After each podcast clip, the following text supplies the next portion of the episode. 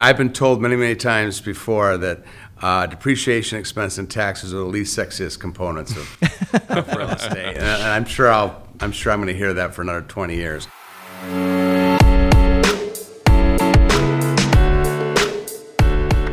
Hello, and welcome to another episode of Invest in the West, where we talk about investing strategies and real estate related topics in the western part of the United States.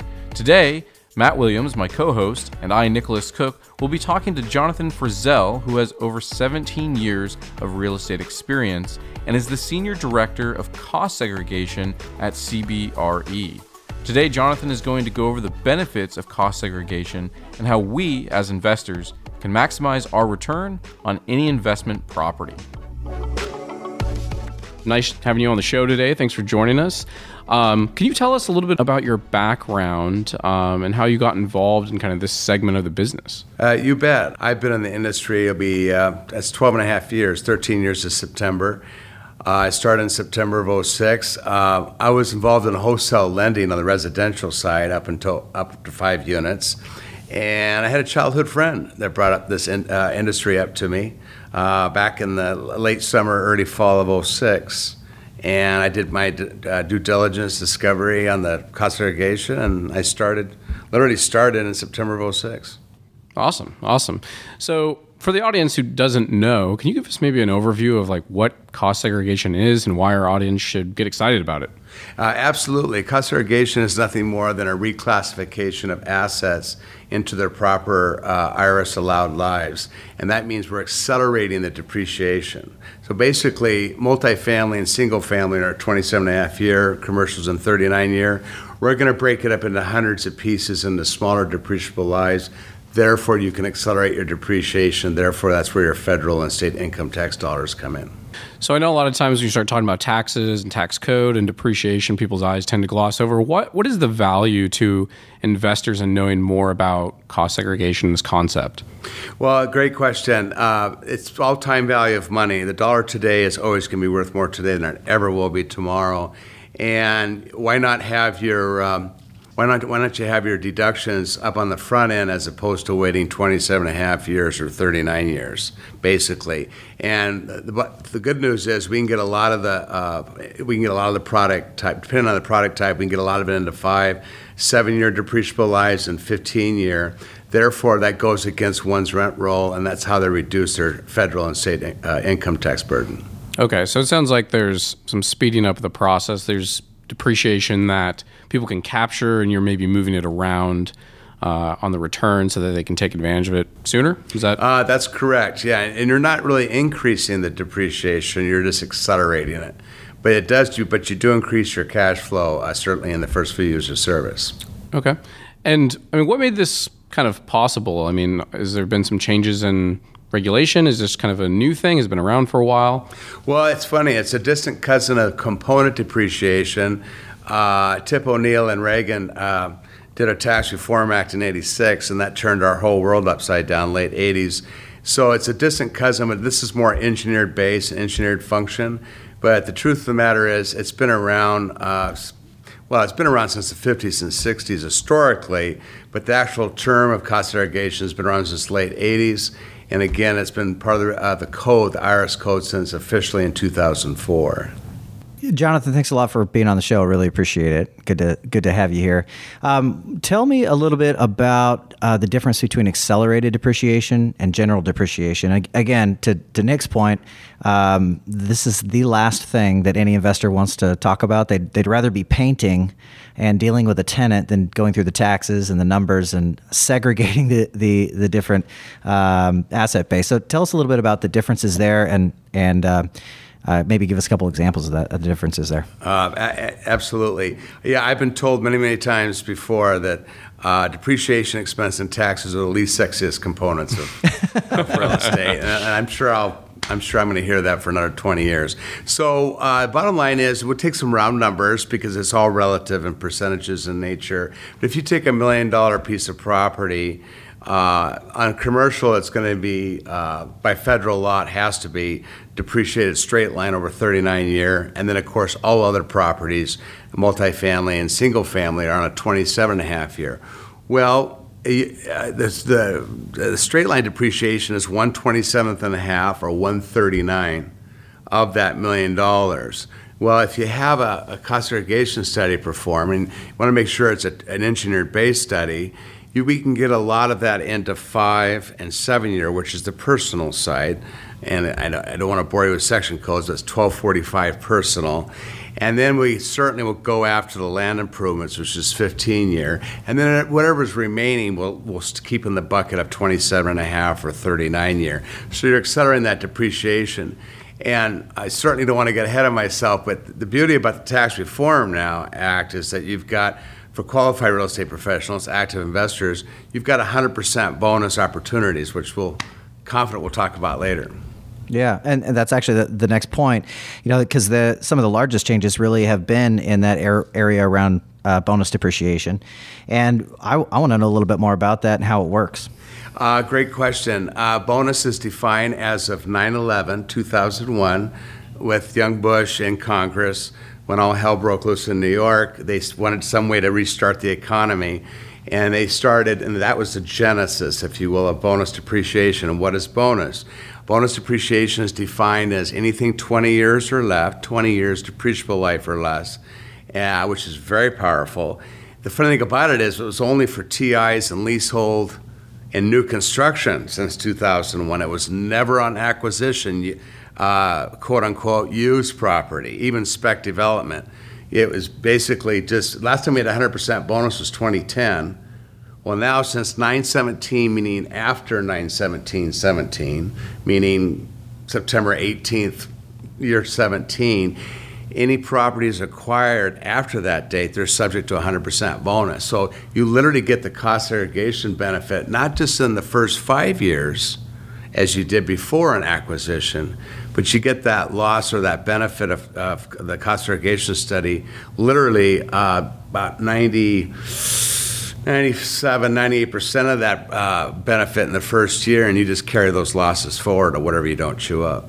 Wow, and and really, you know, under the new way that it's being used, that resets with each owner, right? So you have a, an asset, uh, someone owns for five years, they sell it to the next owner, they begin that bonus depreciation under their own tax That- piece, or is that's it? correct. They start the depreciation all over, and it's it's important to note. I forget if it's 2022 or 2024 that the bonus is going to go down to 80 to 60 or 40, but who knows what's going to happen? They may very extend it depending on who's in the White House and who which Congress we're going to have. which Wild is a- card. yeah, which is another conversation, certainly for another time. But uh, you know, it's very powerful. Uh, you know, the, the hundred percent bonus, not just for new construction, but also for acquisition. I mean, um, I've got a young, young brokers right now that are buying properties uh, that are active in real estate as qualified real estate professionals, as but IRS standards, and they're buying real estate just to defer their taxes, and a lot of them have the last couple three years simply are not paying any, uh, very little quarterlies if any. It's very powerful. So, uh, but we can also talk about down the road about cost segregation study used as an asset management tool as well. Yeah, well, you know, Nick brought up earlier uh, a little bit how this is, you know, was it is this new uh, a new concept? Um, I would look at the converse of that because one of the things I think that investors see uh, as a risk to investment is they look at a long term hold asset. And as we talked about this morning a little bit earlier, you build a plan over a long term period, right? And then one of the challenges with legislation is sometimes they'll come in and change it, and then you've got to kind of realign that. So, are you seeing a lot of your clients looking at that long term planning and really feeling confident that this isn't going to go away or this is something that's going to be around for a while? Um, my guess is it's going to be around, uh, and, and this is a, a very good historical, educated guess, that's going to be around for a long time. And uh, we certainly didn't delve into it, but um, you know, the IRS has been taken to court several times since the late 80s. Most notable cases was Walgreens in 97 and Hospital Corporation of America. They were taking the, uh, the cleaners big time. And then, then where everybody was waiting in the 90s, and these are high, you know, high mid-cap companies, privately and publicly held, where cost segregation was only available to the big, uh, the big, large structures and buildings. That's all changed now. But the bottom line is, is that uh, it finally became part of the IRS code in 2004, even though cost segregation studies have been performed since, well, probably since uh, the late 80s. You know, and so and this is and it's much more engineered focus.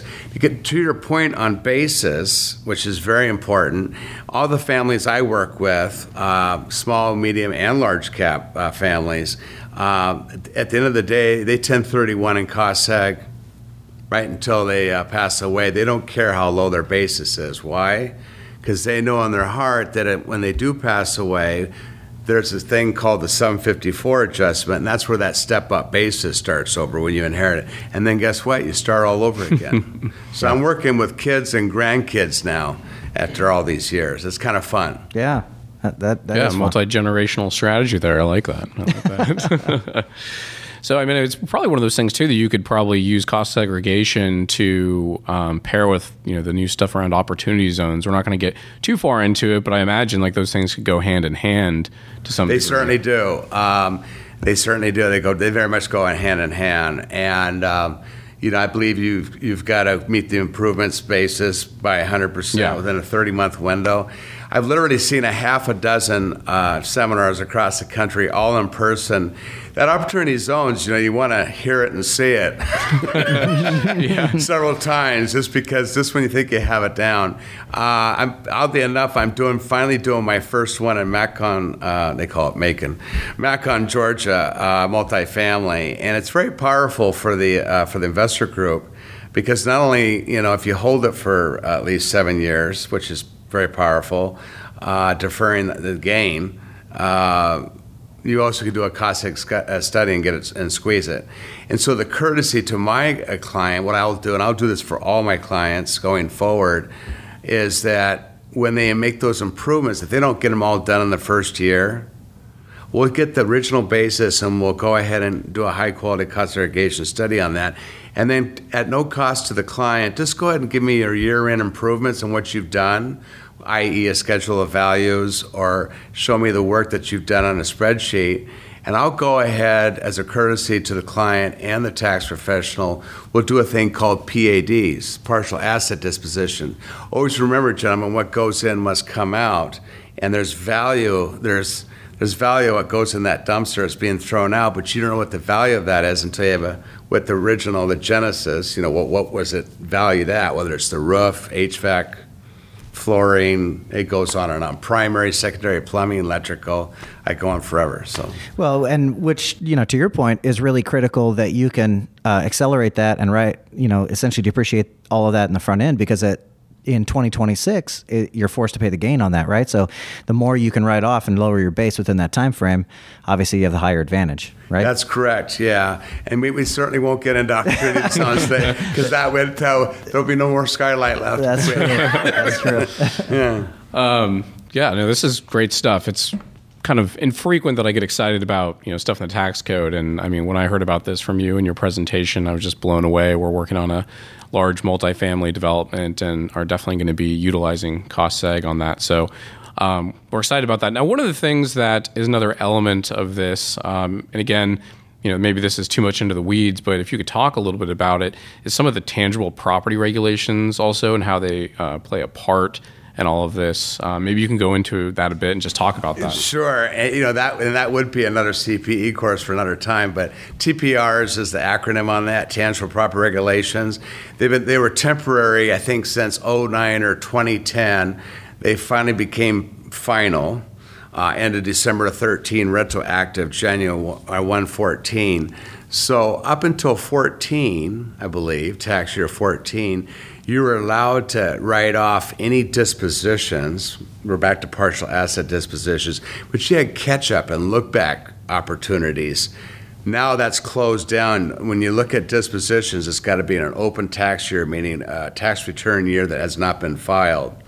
But getting back to tangible property regulations, and, and that's a whole nother conversation another time, but you've got the BARS test, betterment, adaptation, restoration, betterment versus materiality.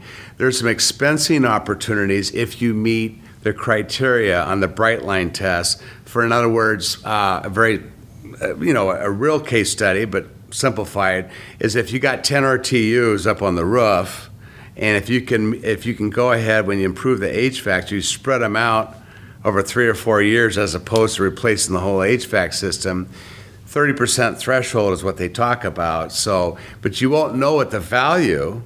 Here we go back to that cost segregation study again. Yeah. You're not, not going to know the value at the genesis, at the beginning, at time of service, what that HVAC was worth. Not the age of the building, but just at the uh, season of title. Once you know the value of that HVAC, here's the wonderful opportunity about pre and post TPR era, tangible property regulation era, as and you can't. And the CPA is always like, "Can we do both?" No, you can't do both. It's one or the other. Uh, but you can do a partial asset disposition, or which is really the straighter, cleaner route, or you certainly can very, very well expense something that you've been forced to capitalize for generations, i.e., HVAC, roofs. Those are all structural, 1250 in nature. Uh, but once again, uh, very powerful. The cost segregation study is an asset uh, management tool. Awesome, awesome. So what we're going to do here is go to a quick break. We definitely appreciate you uh, being with us, and we're going to jump into some more information about this. Talk a little bit about maybe some examples, how this is relevant, and really kind of shine a bright light on it. Why investors uh, should get excited about it. So uh, we'll be back soon. Sleep Sound Property Management is a full service professional management company serving the Portland Metro and Vancouver area. We give our clients back their most valuable asset, time. By delegating your property management, you'll be able to focus on what you do best while minimizing your liability and maximizing your return. Learn how we can help at sleepsoundpm.com. All right, we're back here with Jonathan Frizzell. Thank you again for joining us. We're uh, super excited. One of the things that we talked about in the first segment here was, uh, you know, the real value, the time value of money. And that's the benefit of cost segregation. Really isn't so much. It's kind of like a 1031 exchange. It's it's not so much that you never pay capital gains and you avoid it, but you're pushing it off, which allows you then to utilize that in that uh, cash now for leverage. And um, to a certain extent, I think uh, cost segregation, the larger amount depreciation, um, and leveraging that time value of money as opposed to just um, writing it off a single time. Can you go into a little bit of how cost segregation really is uh, maximizing the time value of money and using tomorrow's dollars today? Uh, sure, you bet. Um, well, here's the, here's the beauty about it. Uh, you can do a look back or a catch up study. It does not have to be a new acquisition, new construction, or TIs or leasehold improvements, regardless of the landlord paid for them or the tenant. So there's value any way you look at it. There's even value. Uh, my record is 54.5% of the depreciation was gone in an old warehouse up in Seattle, and there was still value for the client. So the truth of the matter is, even if you've if you're a long-term holder and you don't even sell, and if, if it's been in if you had the property in service for half of its depreciable life, you still got another uh, 13 and a half years on the uh, multifamily or the you know the 27 and a half, and you still got another almost 20 years uh, on the commercial end. Why not have the dollar today, regardless of what? What are the guys and, and dolls do there on Pennsylvania Avenue printing the money? Uh, the bottom line is that dollar is always going to be worth today more than it ever will be tomorrow. So the nice thing about it is that you can, on one's portfolio, and this includes smaller properties as well, it doesn't have to be a five, $10 million building, it doesn't even have to be a million dollar building, is that if they're going to hold their properties for at least four or five years, you can do a look back and a catch up study. The IRS calls them look backs. I call them catch ups because that's really what it is. You're catching up on what you, the depreciation you would have gotten. And you can go ahead and get those done and then here the great news is on new acquisitions again after 91717, September 18th, year 2017, you get this bonus opportunity, 100% bonus. And we're going to create that loss in the first year of acquisition.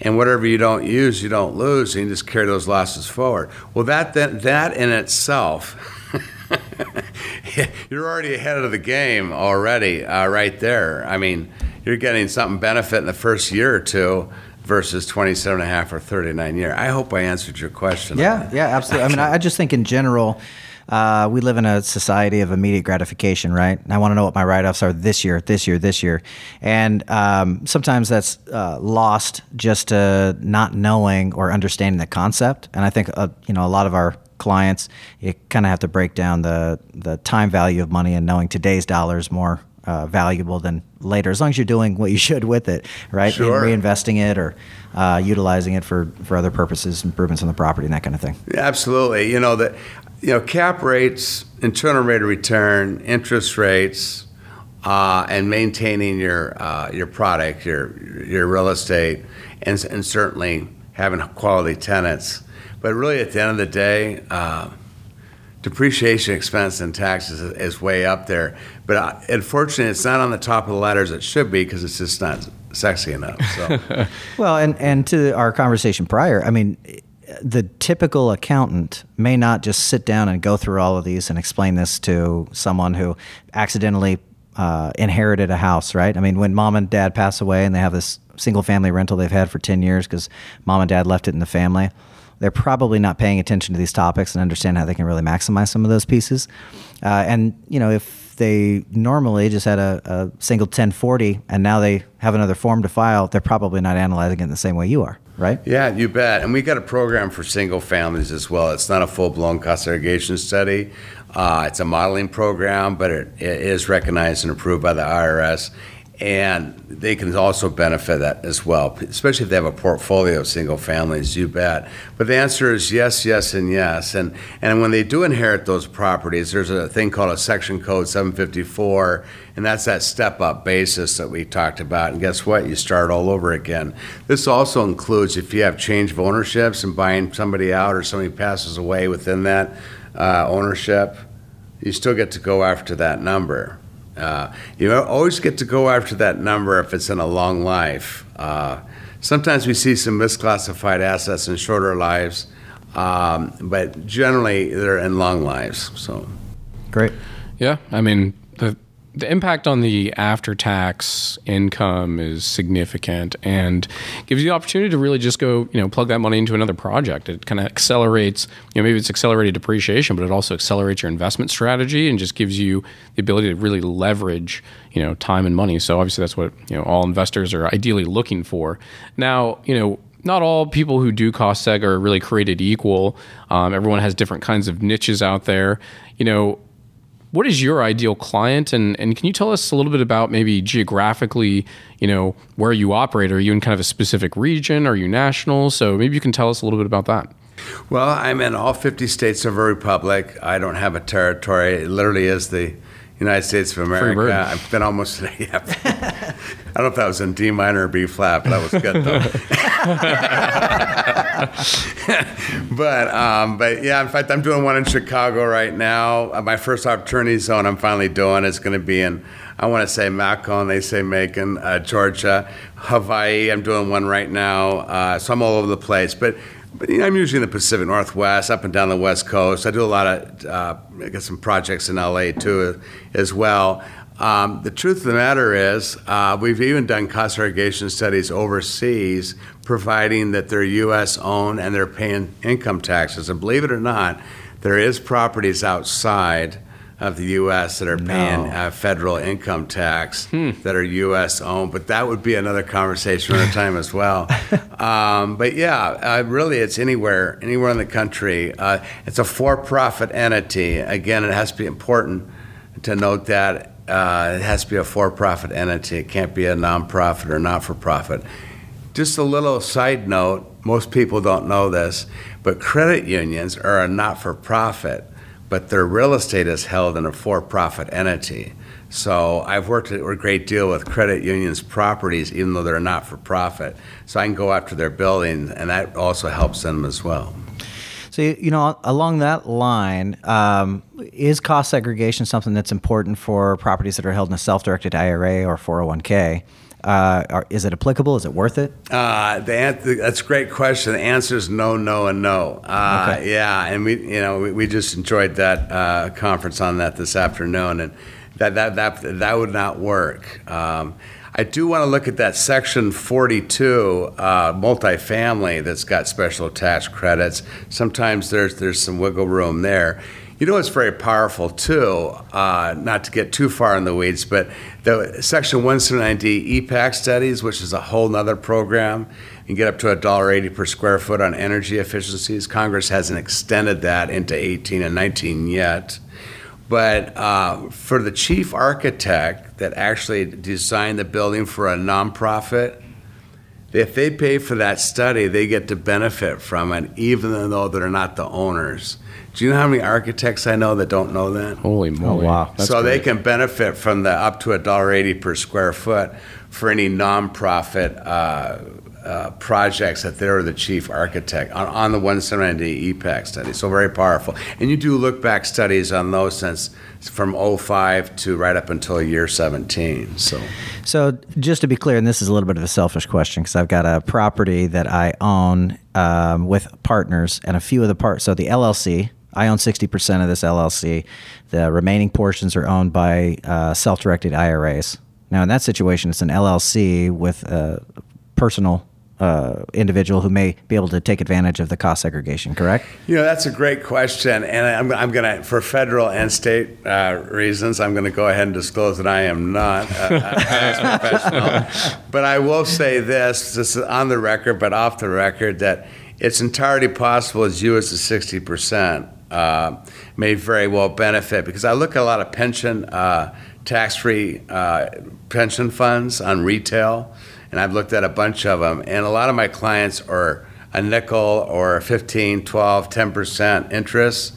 And these are big projects, and if I make it cost effective for them, they still benefit from it.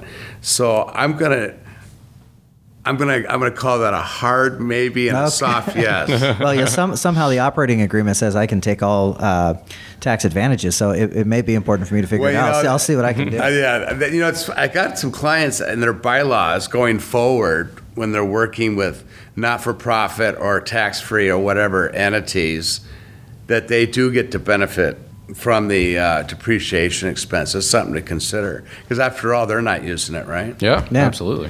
Well, you know, a lot of people who think about using cost segregation think, well, how much can I really save? I mean, I'm going to save it at some point anyway. If I'm going to keep the property for 10 years, maybe I want to, to spread it out. What what would you say? Is there a, a way to quantify in the mind of someone kind of cons- taking a look at this cost segregation versus not if I'm going to hold the asset for 10 years? Um, how would you quantify that? You know, it's a great question, and, and there's not there's not one um, uh, answer that fits it all. But uh, the truth of the matter is, it depends on when it was placed in service, product type, and how big the basis was. So um, my record again is 54.5 percent. It's an old warehouse. By the way, it was on the old 31 and a half year schedule. This is pre 94. And there was still value for the patriarch of the family. Um, in fact, Schwartz Brothers Bakeries and this the tenant in that old warehouse. So um, to answer your question, usually when you get past a third or 40% of the actual original depreciation, not, not the improvement since the, uh, you bought it, usually you start going the other way. But if you come up with a big enough basis, though, to start, and half the depreciation is gone, I still want to look at it. The good news with the, the cost segregation group of CBRE, myself, my engineers, and our staff is we're going to go ahead and quantify and qualify that at no cost obligation and look at the entire portfolio.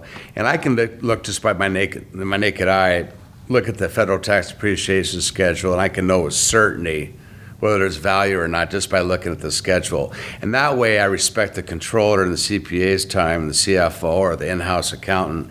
And, and the burden is on us to do the work up front to, to qualify. So what I try to encourage my CPAs, and enrolled agent friends, you know, please don't spend time pre-qualifying wh- wh- where you think there might be value.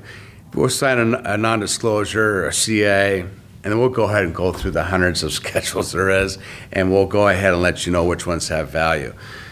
To answer your question, uh, the, the, the myth is out there that after five, seven years, there's no uh, service, there's no value, and that, that, that's not true. That's actually a myth. So uh, I would say after 35, 40% of the depreciation, depending on the basis, you start going the other way quickly.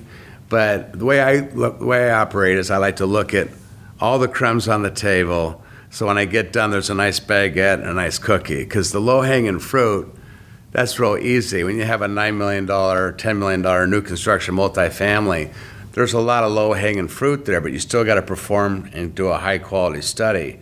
It's the real work, oftentimes, even though it's all work, is you know that trying to squeeze out that just uh, you know that, that turnip, you know, just trying to, and you can you can do it. You just got to have the will. Yeah. Yeah. What, what's the, um, I don't know if it would be an average necessarily, but what, what's the cost of, of a cost segregation study if someone comes to you? That's a great question, and you know, someone, and I and I want to answer your question. I didn't answer that other one. Uh, count on seven to ten percent of the basis. It's all dependent on the federal and state combination thereof, uh, income tax bracket, product type, what type the basis is, and you can go as low as six or five, but seven to ten. So for seventy to hundred k for every million dollar basis, or seven to ten thousand for every hundred thousand dollar basis. I wanted to answer that question Perfect. Well, beforehand. that, that actually, that's, that's great because that really was the point. I, I got distracted by listening Well, to the other. I can't believe I, I reeled that back in. So, so the, the current question was the cost.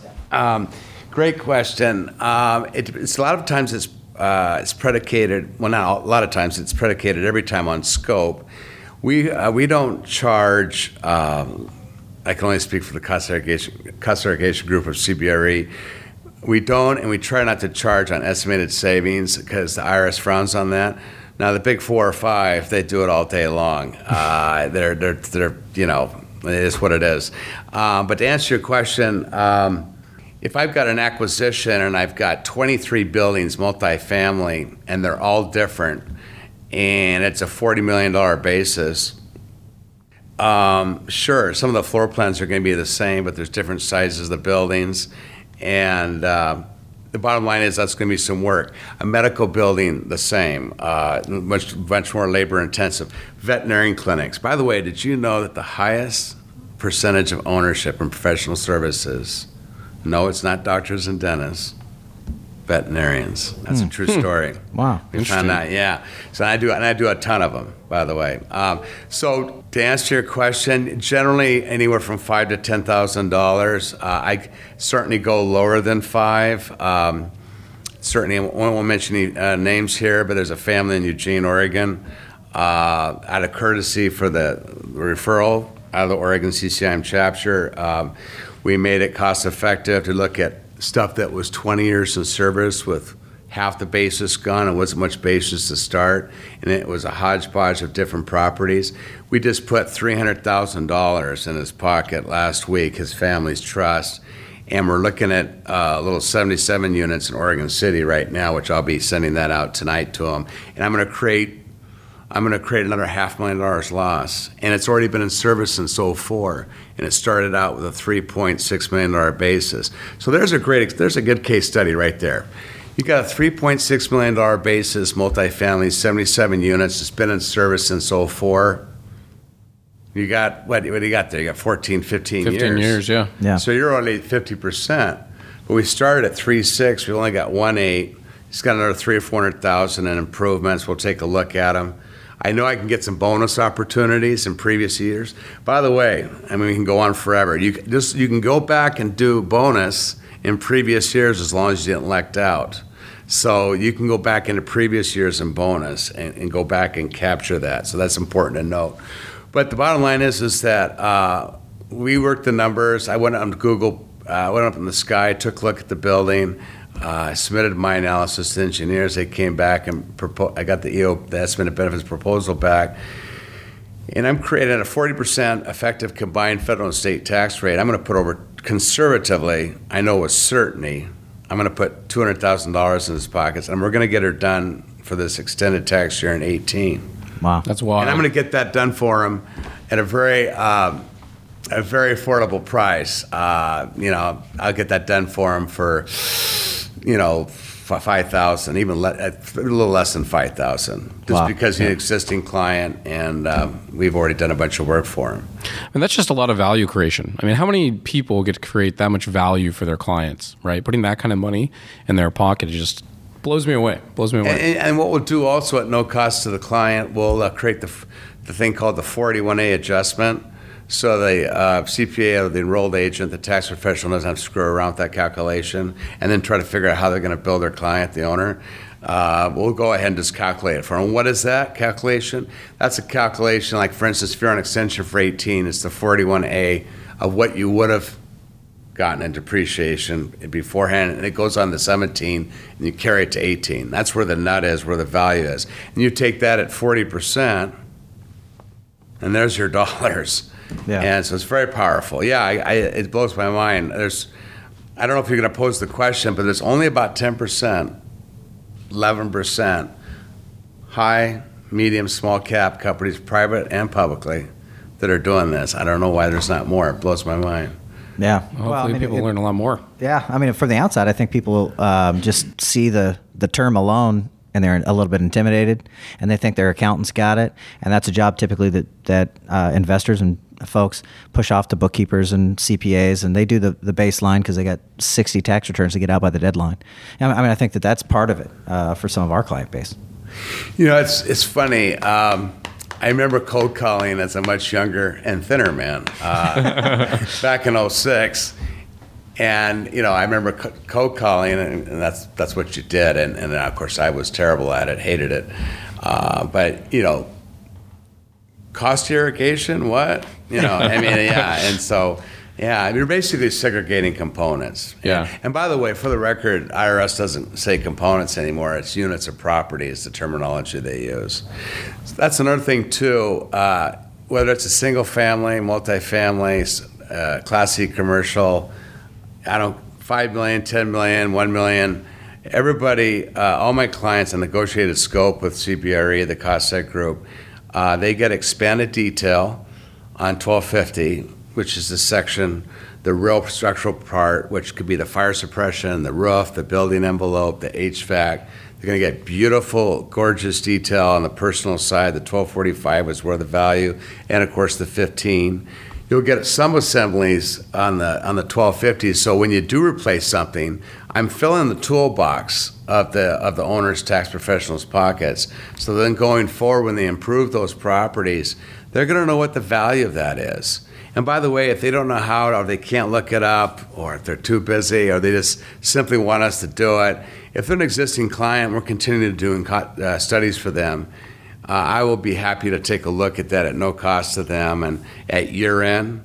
And then they can go ahead and get those double assets before they're double assets on the books. Very powerful. Yeah, Asset great. management tool. So, I mean, is this study? How long does it typically take to do a cost segregation study? I mean, is I mean, obviously buildings vary in size and everything like that, but I mean, what do people? What can people expect? Uh, you know, I, I'm so CBRE is a huge company, as we all know, publicly uh, held. Uh, I am so grateful. Our division, the Seg Group, um, our team is just really uh, executing well. Usually, we can get her done in, in four weeks from uh, engagement. My previous company, it was uh, four to six weeks from the time of the on-site visit. Well, I, I, I, I've doubled my time with this current company, and I'm, I'm just so pleased to be a, a member of their team. So, four, usually four weeks from engagement, you have to always remember, though, you're only as good as the client, uh, and sometimes the CPA, but usually it's the client. I want to protect our tax professional friends. You got to get that documentation, and I need to know if there's no blue, uh, blueprints or drawings, because then there's a thing called re- reverse engineering, which we don't have any time to talk about this afternoon. But but yeah, you want to you want to uh, you want to get her done. Like for instance, when I submit this proposal for this 77 units in Oregon City uh, tonight, um, I've already got something in the hopper. Uh, in fact, it was a member of uh, the Oregon CCIM chapter today. I'm doing some retail in Nyberg uh, Retail Center, so I'd like to get that done. Uh, it's all about you know maximizing you know the, the Yep. engineer's time. So I'll, to answer your question, I won't tell you what my record is because then I'll be quoted. but, uh, well, actually, I will. Uh, about nine years ago, eight years ago, last minute client. We all know who they are, and. Um, I got that study done, I think, in um, about 120 hours. Oh, wow. Uh, and I, I, I'd rather not go through that. It ages you. Uh, um, you know, but we Hopefully, usually got a big bottle of wine from that at least. Yeah, or, or a, yeah, a, a wide mouth jar of Valium and a, case of vodka would be closer to the. Uh, that, that probably is certainly appropriate at that point. Yeah. Sleep for five days after that. You know, it's important that you uh, documentation, documentation, and then, you know, if you don't have it, it's okay. Just let us know because then we know what we're really up against. Uh, we can still, there's other ways to skin the cat. It's more difficult at times if you don't have an appraisal or if you don't have any blueprints or drawings or a, even an Alta uh, map or a site map. But you want to you, you want to know that up on the upfront. So, you know, like like like in both of your books of business, um, you're only as good as your client. We try to be the best we can be, but three or four weeks. You know, last this last tax season was pretty busy. Yeah. You know, four and a half, five weeks. In 12 and a half years, I've never been once late for a deadline. So, Oh, wow. It's impressive. That- That's an accomplishment. I cannot say that personally. Very impressive. Uh, I mean, just I guess kind of one of the questions. I mean, you've talked about involving engineers in this process, going on site. I mean, is this an invasive study? I mean, is it something where people have to worry about their buildings? Are you guys going to tear them apart, or are you just going in and doing a visual look? Uh, great question. Um, part of our my success, as well as the COSEC group of, of CBRE, is uh, we want to seek the permission and the privilege, not the right, uh, and of course, 24 to 48 hour notice, depending what state of the union, uh, state of the republic you're in, uh, to give notice to the tenant. We're going to go in there. And I've done some, a lot of Pentagon ven- vendors, and that's a whole nother conversation. Uh, trying to get in there, uh, very difficult at times. Um, this includes government tenants too, um FBI, uh, spaces, USDA, uh, uh, fraud uh, prevention with the U.S. Army. There's all kinds of different agencies out there that are tenants. So we try to be very respectful because a happy tenant is a happy property manager, is a happy landlord. So we try to give enough notice and we try to be real clear on, on what, what our purpose is there. We're just there to do a, an on site and we're going to try to get in as quickly. So we're going to go in as quickly and come out as quickly as we can. You know, with multifamily, you don't need to see uh, more than just one type of unit uh, per project. And so if you got a studio, one bedroom, and two and a three, and if there might be a, if there's significant variation of those four, we may want to look at it. But then you got to go after the common grounds, the pool, the cabana, what have you, the mechanical rooms. Um, now, commercial, different animal. Uh, you know, it's, it's not in the um, it's not in the U.S. Constitution, but not all tenant spaces are created equal within retail. So if you want to do things right and not cut corners, and uh, we're the former, not the latter on that, uh, you want to go into each little space because you know the the dentist and the chiropractor is going to be a lot different than the nail shop. Then you've got this brewery over here, this restaurant uh, brewery over here. Lots of uh, that's a whole different animal. So it's important that you look at each uh, space as a separate unit of property. Multifamily, a little different. You just want to look at each type unit. Yeah, makes sense. Great, great. So basically, I mean, if there's an investor, you know, listening that wants to use the service, and they're not sure if it applies to them. I mean, what question should they ask? Is this, you know, apply to a certain audience? You know, obviously there's some short-term investors. Would you consider Cossack being valuable to them, or is it long-term? I mean, who who do you think really is the audience for this? Well, you know, Deloitte's a little more aggressive. They always say they've been saying three years to hold. I tend to be more conservative, four to five. I've got one investor in Pal- Pacific Palisades down in California, and he costs X in 1031s every couple years. Uh, he squeezes it, 1031 him, and keeps moving forward. Um, but most their tax professionals will suggest you want to hold on for four or five, six years. And then, of course, you have a lot of families, investors that are just long term holders, period. So if you're going to sell tomorrow, uh, especially if you're not doing a 1031, uh, there's no value, little or no value. Yeah. So um, you're saying five to six, seven. Five to six. Um, I'd say, you know, in my, in my 12 and a half, 13 years of doing this, I think four to five years uh, still makes sense, even if you're not doing a 1031. Yeah. Yeah. Um, well, it's been. I I have some uh, again some selfish questions. I mean, I, I like I Go said, I bought that uh, mobile home park. It'd be very interesting to see when you're stabilizing a mobile home park because you're buying entire houses and you're paying for the mover to move them. You're paying for the power to come into the community, which is uh, you know part of the function of the entire community. And then you move an entire house in that you paid you know somewhere between twenty five and sixty thousand dollars, and then you lease it up. So some of those you sell too is that a good candidate? Since we're talking a little bit about you know all the different product types, uh, is that a good candidate for cost segregation? Gosh, you know, great question. And I should introduce you. I'll have to get you down here uh, again, providing that I can get on time to the uh, to the next morning. That's going to carry. I'm not even Catholic. But that's going to carry me in shame and guilt all the way back up to Seattle. Oh, we forgive you. Just this once. But well, I we tell you, it was hard to get out of my home office this morning. But Mark Gilsley, the per- current president of Oregon CCIM chapter, uh, is very involved in trailer uh, home uh, parks and RV parks and they've been a, they've been a great introduction, by the way. And I'll make on record. I will I will make that commitment to introduce you to. Great. Uh, to answer your question, it all it, uh, with risk of sounding like a JD, uh, it depends.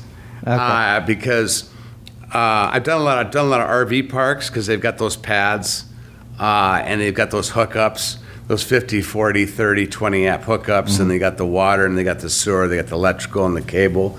Mobile home parks, I have done a few of those. I'd have to look at uh, first things first the federal tax depreciation schedule, the physical address, and then I'd have a, com- a very brief conversation with the owner to know exactly what that schedule represents and who owns those trailers or owns those homes. Do you or the tenants?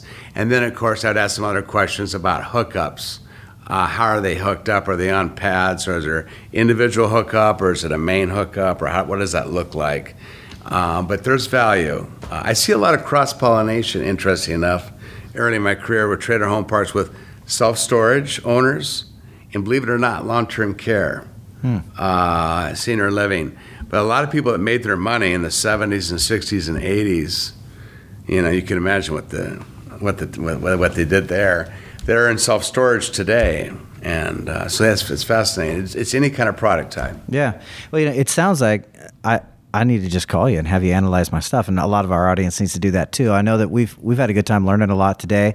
Really appreciate your time and, and the actual topic well, I want to roll into getting to know you a little bit. So we got some questions that we're going to ask you. And this is a little lighter, but might stress you out more. Who knows? We'll we'll find out. So the first question that we would have is, you know, is there an aha moment that you've had, you know, maybe in the past year or so that's just changed the way you thought about things, whether that be in business or personal life, but just an aha moment that just, you know, was a click for you and just completely uh, changed who you wanted to be or what you were doing or your your drive or passion for something. Wow. It's too bad I didn't hear that question before. Do you need, do you need a shot of whiskey for this? How deep are we going to Where get? I come from, that's usually a four finger pour. So, uh, you can arrange that. You know, um, that's a great question. You know, I, I work all the time, so I'm, you know, I identify my, my life and my, my esteem and my image of myself through my works. I really enjoy what I do. I love what I do. Oh, I always have throughout my adult life. Um, but I'll tell you, you know, I hung my own shingle for four or five months before uh, CBRE at the Costa Group, Mr. Rader, uh, who I report to, Matt Rader, uh, finally got me after all these years. and, uh, you know, you just don't know uh, what you don't know in partnerships. And that was really a huge uh, moment for me, frankly. Uh, you know, I co-produced with an individual for 10 years. We competed with each other in two different companies. Been after me for a year and a half, two years to open up our own shop. We had the engineering piece and the legal piece, and we went into business together. And you know, uh, that was an aha moment. You don't know what you don't know, and if you've known somebody for 10 years. The good news uh, behind that is, is that I got through it and uh, and then all of a sudden I had a recruit out of Austin, Texas, who's been calling on me for almost ten years, trying to place me. And he made the introduction of somebody I already knew in the society that we belong to, which is the American Society of Cost Segregation Professionals. And he thought it would be a good fit. He talked about it years ago. The next day, hour and 17 minutes later, we agreed in principle on everything, even though it took 11 weeks for me to, to finally be hired because I was an unbudgeted hire. But it was an aha moment that uh, just when you think you know somebody in life and you trust them, sometimes you just don't know what you don't know until you go into business with someone. And uh, tried to skip that as PG as I could. I thought I did a pretty good job. Yeah, no, I, I think you did. I mean, it's business partnerships are you know kind of like marriages. I mean, I, I've had a business partner before in the past, and I mean, it's a whole new ball of wax. Although I haven't been married, so maybe I'd, maybe it's not Well, a that- that's a- that's a whole use, new ball of something, too, so- That might be a that might be a different different podcast actually. yeah, yeah. But you know, when you have cortisol and putting on some weight, and being angry, Yeah. uh, and being frustrated, and, and then there's some fear in there as well. And when you find you're the only one producing and you're the only one paying the bills, and at the same time you're you're reviewing product studies out there, it makes for an interesting condition. And uh, you know, to me. Uh, I still work 60 hours plus a week. I'm over 3,000 hours a year easily, um, a year in and year out. Um, and uh, I must say that I don't feel like I'm on vacation, but uh, my step is certainly um, it's a lot lighter than it was last summer and last fall. That's for sure. Well, you know, when you find the right team and you get in the right groove and you're able to do your highest and best skill set, you know, what are you the best at? You know, you get rid of all the things that you don't have to do. You get rid of the stress of the things you don't want to do, and you kind of get over that hump. Um, that, that's a really great feeling. You know, Nick and I were in a strategic partnership for several years, and it worked out really well. You know, we had a, a good, slow uh, courtship in the beginning. Uh, we had a great relationship uh, that was really symbiotic, but a lot of that was because we kept things very separate, right? Where he was accountable to him and I was accountable to me. And at the end, we had some shared assets, some shared employees. Uh, but we, be, being on our own, we had an opportunity to really bounce ideas off of each other and collaborate on projects. And I had a lot of experience in real estate. He had a, he had a lot of experience in, in investing. We, we had a, a really great relationship. And when it came time, um, because we didn't combine everything, that was a little easier, uh, you know, to separate. You know, that's an interest. That's an interesting point. Um, you know, some of us, I think we're all alpha males. I'm, I'm, in fact, I'm sure of it. All three of us here. Um, you know, you know, I'll be, I'll be turning 58 in in, in August, and I'm going to go. You know, CBRE stuck with me well into my 70s. I think they know that now. I'm not sure. I don't know if they feel good about it or not. But I think they do. But um, I must say that um, it's o- it's okay to be still and to really uh, shut up and just listen. I preach about this to my uh, to my recruiters with clients, but we forget about our team members uh, and our account managers, project coordinators, uh, uh, engineers. Uh, you know, if they called me, how about if I listen first before I tell them what I need? Or just little basic things, you know. But I find that um, it's so interesting. Uh, we have a wonderful group at the Costa Group at CBRE. They're all very sharp. And I, I find it fascinating. This is my third company in 12 and a half years, excluding my little virtual shingle of four or five months. uh, but you know, you put 12 engineers in one room and 12 ex-wives in another. I promise you, you're going to have 24 different opinions. uh, I mean, it's unbelievable uh, the way they look at a building. I saw that with the other company I was with uh, a little bit, uh, actually a lot. But this, this they have a whole way of looking at buildings, so it's fascinating. I'm always learning. They say that I'm the most numbers-driven salesperson they've ever in COSAG, and because I, am numbers driven, but you know, it's amazing how they look at buildings and still stay within the audit techniques guide at the IRS. Yeah. So, so my next question here is going to be again we're getting we're getting personal here on these questions. Is tell us a little bit about a, an important ritual that you have and do every day. I get up early every morning, no matter what. How early?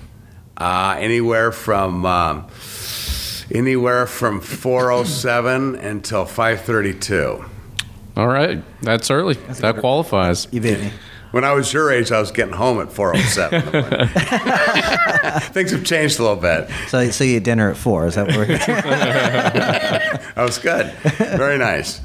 Um, but you know, getting up early in the morning. Yeah, you know, that's great. Um, I, you know, I often take pictures of my. I have a little shack on the water on the Olympic Peninsula. I live across the water from Seattle, and uh, literally, it's it's less than a thousand square feet. And I'll take a picture at the- the budding sunrise. I'll start doing that. I look forward to that in the spring and summer. I may post it on Facebook. I may not. but I just really enjoy getting up early because I got East Coast clients. Yeah. And I'm on the horn after that pot of coffee. I'm just, I'm already uh, raring to, ro- raring to go. Love it's it. one of the seven reasons why I was, you know, and it wasn't on time today uh, at the at the CCIM luncheon. All right. Well, all right. Our other question here is going to be how do you measure success? by um, by return uh, return repeat business and also uh, referrals and I also measure success. I've got one patriarch, one individual, sharp as a uh, as ever, uh, and he's always pushing the envelope on the current IRS code with me to keep not only himself sharp, but he wants to always know what I know, what I don't know, and I always answer his questions. Uh, and I and I, I feel like I'm always going to get his work, and, and I do, but for some reason I always find myself working for it every time to earn it. And I, I, I measure that success because not everything is given to us in life. Uh, it's funny, uh, I'd like to get to a place where it's a little bit more transactional in nature, but then I think I might be bored. And uh, so maybe I don't. I really don't want that. My ego would like that because maybe I'll live longer, but but I probably wouldn't want that. I would get bored. So there's always there's a lot of due diligence and discovery in what we do. Uh, I mean, it, it's not just a matter of pushing a few buttons. So I measure success by repeat business, referrals, and uh, having the privilege to present and do CPE courses for CPAs up and down the West Coast as I do, and um, having people uh, ask me to be a panelist or present uh, to their group, whatever group it is. Um, so I, that's, I guess that's the, that's the long answer. That, that's great. Uh, so, if you could have dinner with one person, dead or alive, who would it be? Wow. I, know, I know we haven't known each other that, that long, but feel free. I mean, Yeah. I'll have dinner with you. Uh, it's got to be one person only, correct? Yeah. Okay. Uh, this is probably going to surprise. Uh, it'd probably be uh, the late Barry Goldwater, All right. Texas. uh, Arizona. Oh, damn. How embarrassing. So, what, what's the significant piece of that? That's right. Give some Uh, background. he on it. was not bought by anybody uh, or sold, and uh, he was his own man and his own statesman. Probably the most misunderstood uh, political figure in our in our time, and uh, he was a, he was incredibly principled. Um, I have some clients like that. I mean, unwavering. I mean, to, to no end. And I, you know, I, I want to say quietly, I don't think we can say that about today um, on, on, on our other side of the aisle. But I just, you know, I saw his uh, documentary by his granddaughter, CC Goldwater, director and writer. HBO uh, bought the uh, was the original producers, sold it to Zeitgeist Films. It's a great documentary, Goldwater on Goldwater, and it really talks about his life, and it's incredible just who he was. And what would I give to have a uh, to have dinner and have a cigar with that man? yeah. He was Marine uh, Marine uh, Marine Air Corps. I mean, hell, he was flying jets up until he was about in his 80s. Jeez. Uh, made a lot of people nervous, I'm sure. uh, but just, uh, just, I love uh, of either gender, of any age or any background. There's nothing more that I enjoy than highly principled individuals with unwavering wins. You know, Yeah. I mean, it, yeah, it, it gets me a little excited. Great. Yeah, I mean, those. It's really interesting to find out what you don't know about individuals. You think you know them, or you've heard their name, Rockefeller, right? The Men Who Built America, the miniseries, the documentary series that they did. I think it's A and E. It might be the History Channel, but I, I watched all of those, and just to see the intertwining of men with such uh, drive and desire in a time so different from ours. Uh, you know, with Vanderbilt and Rockefeller and J.P. Morgan, all those guys are Whitney. combined within this. Uh, Edison, I mean, all those guys within a time frame that built America in a very physical way, not like we have it now. So that, that's really interesting. You know, you're you're you're absolutely right, um, and you know, um, boy, that's a whole nother podcast, man. Totally different, totally different avenue. Yeah, right? yeah. That's episode six. Which kind of leads us into our, our, I guess, our next question, which is whiskey or wine? Well, uh, you know, I was in the hospitality industry for 27 years. Uh, so, uh, you know, I was with the Italians uh, most of my adult life, and they've got their aperitivos. Then they go into to Bianco, and then they go to Rosso. Before you know it, uh, you're into the ports and the uh, Stilton blue cheese and the figs and all the cheeses afterwards. So um, it seems like you know everything is up in air now. Vodka, summer rye versus winter uh, potato versus summer wheat, and then you got the whiskeys, bourbon versus scotch. So it, it could be anything. You know, these days, uh, uh, you know, I, I run it uh, pretty run it pretty clean. So just a bottle of mineral water is There you suffice go. for me. That's fair. There we go. That's fair. That'll keep you focused. Well, Jonathan, we just want to, you know, we want to thank you for coming in today. Um, how can our audience get a hold of you? They can call me anytime. Uh, uh, at, at my direct mobile, my direct phone number is area code 206 399 7769. That's area code 206 399 7769. And they're welcome to reach out to me via email. Uh, I'll do this twice. Uh, Jonathan.Frizzell at CBRE.com. That's first uh, dot last name at CBRE.com. J O N A T H A N dot F as Frank, R as in Revor, I, double zebra, E L L at CBRE.com. So that's J O N A T H A N dot F R I Z Z, that's zebras, E as in Eduardo, L L at CBRE.com. Boy, that nearly wore me out. So Yeah. We'll nobody- get into the show notes and make sure it's in Nobody ever gets my last name right, uh, and I, or the first name for that matter. My mother was crazy about Jonathan Winters, so that's who I was named after in, in the late fifties. Nice. Good story. Well, thanks very much for joining us, man. What a, what a great episode. I'm, I'm going to have to listen to this a couple times, and I'm sure I'll put my wife to sleep with it. This this type of stuff does put her to sleep, but uh, not not me. So I, I really appreciate it. Gentlemen, it was a privilege. Thanks very much. Thank you. Thank you. You bet.